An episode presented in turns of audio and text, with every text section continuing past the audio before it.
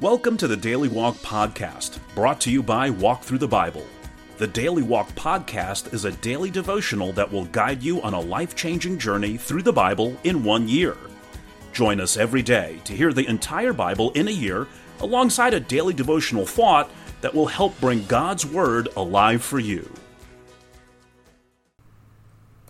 Today's Daily Walk devotion comes from Colossians chapters 1 through 4. If Ephesians can be labeled as the epistle portraying the Church of Christ, then Colossians must surely be the Christ of the Church. Ephesians focuses on the body, Colossians focuses on the head. Like Ephesians, the book of Colossians divides neatly in half, with the first portion being doctrinal, chapters 1 and 2, and the second practical, chapters 3 and 4. Paul's purpose is to show that Christ is preeminent, first and foremost in everything, and that the Christian's life should reflect that priority. Because believers are rooted in Him, built up in Him, dead in Him, risen with Him, alive with Him, hidden in Him, and complete in Him, it is utterly inconsistent for them to live without Him. Clothed in His love, with His peace ruling in their hearts, they are equipped to make Christ preeminent in every walk of life. Now let's listen to Colossians chapters 1 through 4 the letter to the Colossians, chapter 1. Paul, an apostle of Christ Jesus by the will of God, and to Timothy our brother, to God's holy people in Colossae, the faithful brothers and sisters in Christ. Grace and peace to you from God our Father.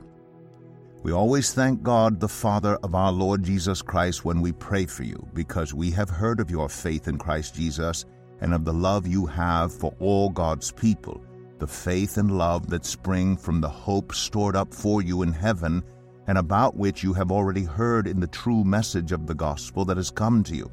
In the same way, the gospel is bearing fruit and growing throughout the whole world, just as it has been doing among you since the day you heard it and truly understood God's grace.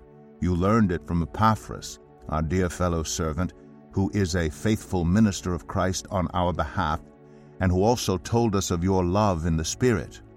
For this reason, since the day we heard about you, we have not stopped praying for you. We continually ask God to fill you with the knowledge of His will through all the wisdom and understanding that the Spirit gives, so that you may live a life worthy of the Lord and please Him in every way, bearing fruit in every good work, growing in the knowledge of God, being strengthened with all power according to his glorious might, so that you may have great endurance and patience, and giving joyful thanks to the Father, who has qualified you to share in the inheritance of his holy people in the kingdom of light. For he has rescued us from the dominion of darkness, and brought us into the kingdom of the Son he loves, in whom we have redemption, the forgiveness of sins. The Son is the image of the invisible God, the firstborn over all creation. For in him all things were created, things in heaven and on earth, visible and invisible, whether thrones or powers or rulers or authorities, all things have been created through him and for him. He is before all things, and in him all things hold together and he is the head of the body, the church. He is the beginning and the firstborn from among the dead, so that in everything he might have the supremacy. For God was pleased to have all his fullness dwell in him, and through him to reconcile to himself all things, whether things on earth or things in heaven, by making peace through his blood shed on the cross. Once you were alienated from God and were enemies in your minds because of your evil behavior. But now he has reconciled you by Christ's physical body through death to present you holy in his sight without blemish and free from accusation, if you continue in your faith, established and firm, and do not move from the hope held out in the gospel. This is the gospel that you heard and that has been proclaimed to every creature under heaven and of which I, Paul, have become a servant. Now I rejoice in what I am suffering for you, and I fill up in my flesh what is still lacking in regard to Christ's afflictions for the sake of his body, which is the church. I have become its servant by the commission God gave me to present to you the Word of God in its fullness, the mystery that has been kept hidden for ages and generations, but is now disclosed to the Lord's people. To them, God has chosen to make known among the Gentiles the glorious riches of this mystery which is Christ in you, the hope of glory. He is the one we proclaim, admonishing and teaching everyone with all wisdom, so that we may present everyone fully mature in Christ. To this end, I strenuously contend with all the energy Christ so powerfully works in me. Colossians 2. I want you to know how hard I am contending for you and for those at Laodicea and for all who have not met me personally. My goal is that they may be encouraged in heart and united in love, so that they may have the full riches of complete understanding, in order that they may know the mystery of God, namely Christ, in whom are hidden all the treasures of wisdom and knowledge. I tell you this, so that no one may deceive you by fine sounding arguments. For though I am absent from you in body, I am present with you in spirit, and I delight to see how disciplined you are and how firm your faith in Christ is. So then, just as you received Christ Jesus as Lord, continue to live your lives in Him, rooted and built up in Him, strengthened in the faith as you were taught, and overflowing with thankfulness. See to it that no one takes you captive through hollow and deceptive philosophy which depends on human tradition and the elemental spiritual forces of this world rather than on Christ? For in Christ all the fullness of the deity lives in bodily form, and in Christ you have been brought to fullness. He is the head over every power and authority. In him you were also circumcised with a circumcision not performed by human hands. Your whole self ruled by the flesh was put off when you were circumcised by Christ, having been buried with him in baptism, in which you were also raised with him through your faith in the working of God who raised him from the dead?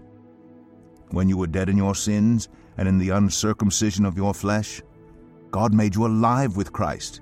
He forgave us all our sins, having canceled the charge of our legal indebtedness which stood against us and condemned us.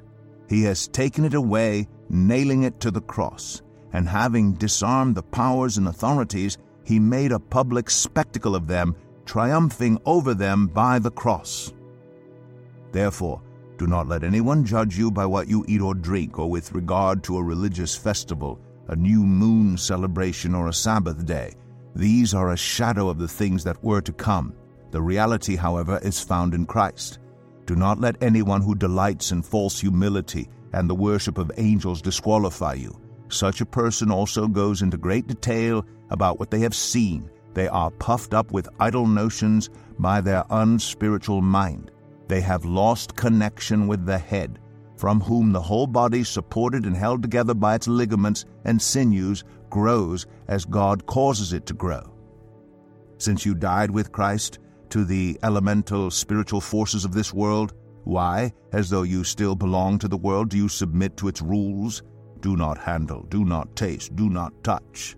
These rules, which have to do with things that are all destined to perish with use, are based on merely human commands and teachings.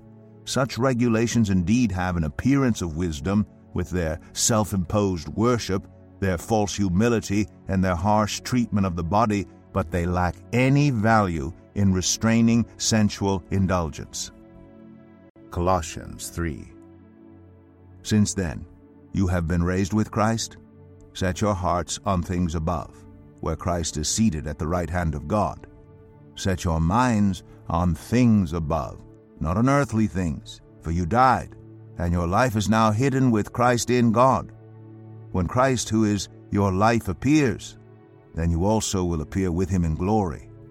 Put to death, therefore, whatever belongs to your earthly nature, sexual immorality, impurity, lust, evil desires, and greed, which is idolatry. Because of these, the wrath of God is coming. You used to walk in these ways in the life you once lived, but now you must also rid yourselves of all such things as these anger, rage, malice, slander, and filthy language from your lips. Do not lie to each other, since you have taken off your old self with its practices and have put on the new self, which is being renewed in knowledge in the image of its Creator. Here there is no Gentile or Jew, circumcised or uncircumcised, barbarian, Scythian, slave or free, but Christ is all and is in all. Therefore, as God's chosen people, holy and dearly loved, clothe yourselves with compassion, kindness, humility, gentleness, and patience. Bear with each other, and forgive one another if any of you has a grievance against someone.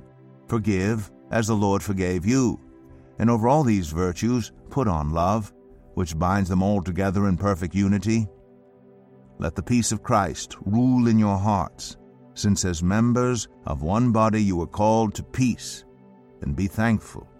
Let the message of Christ dwell among you richly as you teach and admonish one another with all wisdom through psalms, hymns, and songs from the Spirit, singing to God with gratitude in your hearts.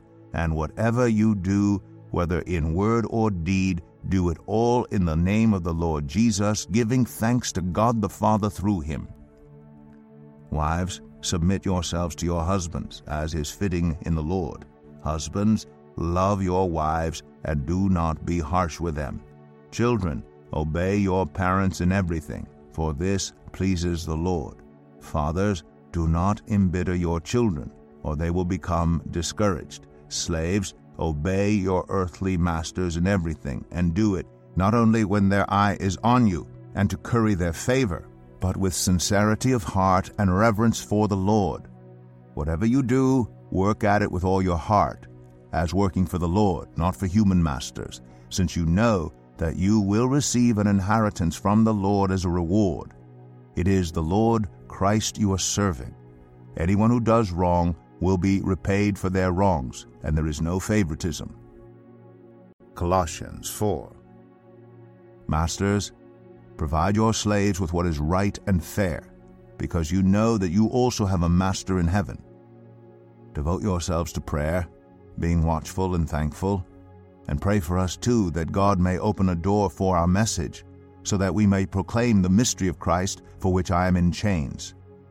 Pray that I may proclaim it clearly as I should. Be wise in the way you act toward outsiders. Make the most of every opportunity. Let your conversation be always full of grace, seasoned with salt, so that you may know how to answer everyone. Tychicus will tell you all the news about me.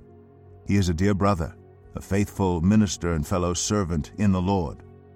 I am sending him to you for the express purpose that you may know about our circumstances, and that he may encourage your hearts. He is coming with Onesimus, our faithful and dear brother, who is one of you. They will tell you everything that is happening here.